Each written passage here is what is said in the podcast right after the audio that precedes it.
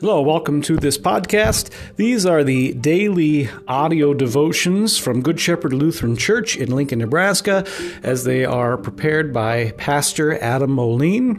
You can check out our church website, goodshepherdlincoln.org, if you want to uh, get more of these particular devotions. They're also available in video format on our YouTube page.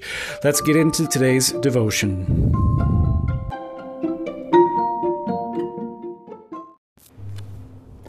Hello and welcome to our daily devotion from Good Shepherd Lutheran Church in Lincoln, Nebraska. I'm Pastor Adam Moline.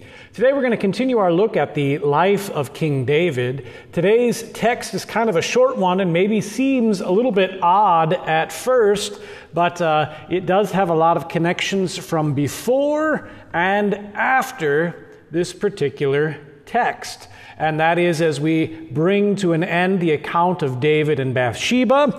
It is in the book of 2 Samuel, chapter 12. Now Joab fought against Rabbah of the Ammonites and took the royal city. And Joab sent messengers to David and said, I have fought against Rabbah. Moreover, I have taken the city of waters. Now then, gather the rest of the people together and encamp against the city and take it, lest I take the city and it be called in my name.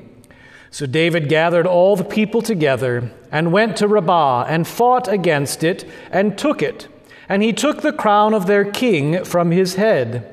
The weight of it was a talent of gold, and in it was a precious stone, and it was placed on David's head. And he brought out the spoil of the city, a very great amount. And he brought out the people who were in it, and set them to labor with the saws and iron picks and iron axes, and made them toil at the brick kilns. And thus he did to all the city of the Ammonites. Then David and all the people returned to Jerusalem. This is the word of the Lord. Thanks be to God. Now, it may not seem like it, but this is actually the other bookend to the tale of David and Bathsheba. If you look back in your Bible all the way to the very beginning of that account at 2 Samuel chapter 11, it began with In the spring, in the time when kings go out to war, David sent Joab to besiege Rabbah. And instead of going with him, David stayed home, which led to all the challenges and the difficulties that we've been hearing about the last few weeks. And it's here finally that at the conclusion of all that account, the city of Rabbah is taken. And it's taken to the glory of David.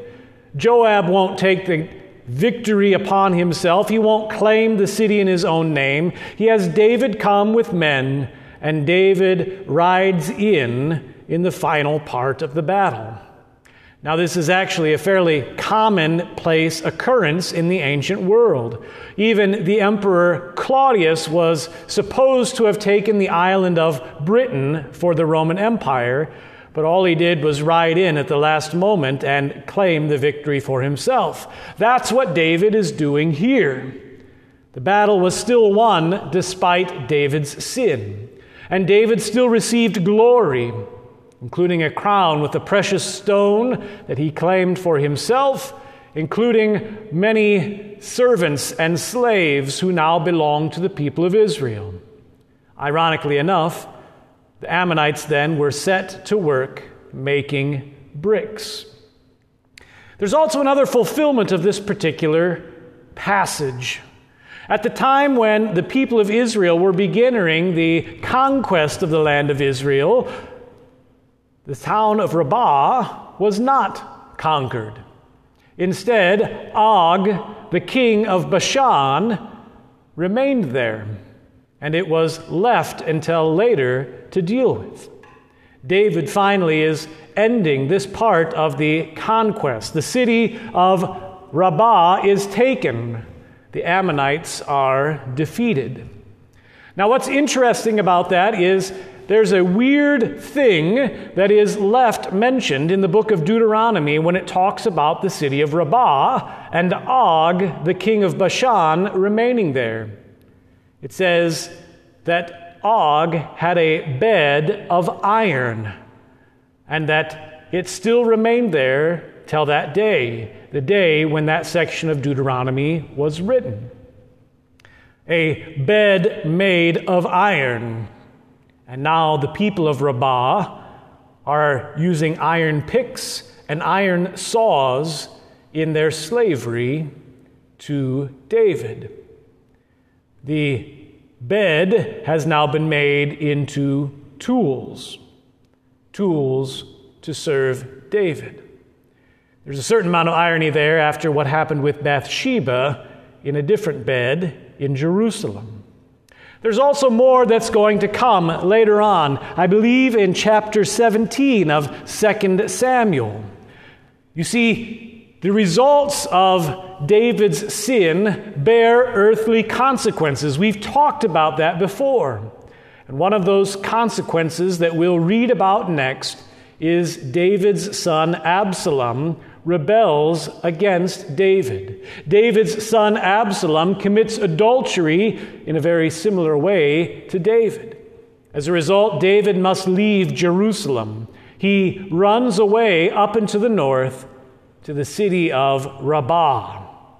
And it's there that one of the Ammonites who lived there cares for David and provides for David as he prepares to spring his counterattack. There's going to be quite a bit of a swing in all of this with Joab as well, so try and keep all of these things in your mind as we go forward.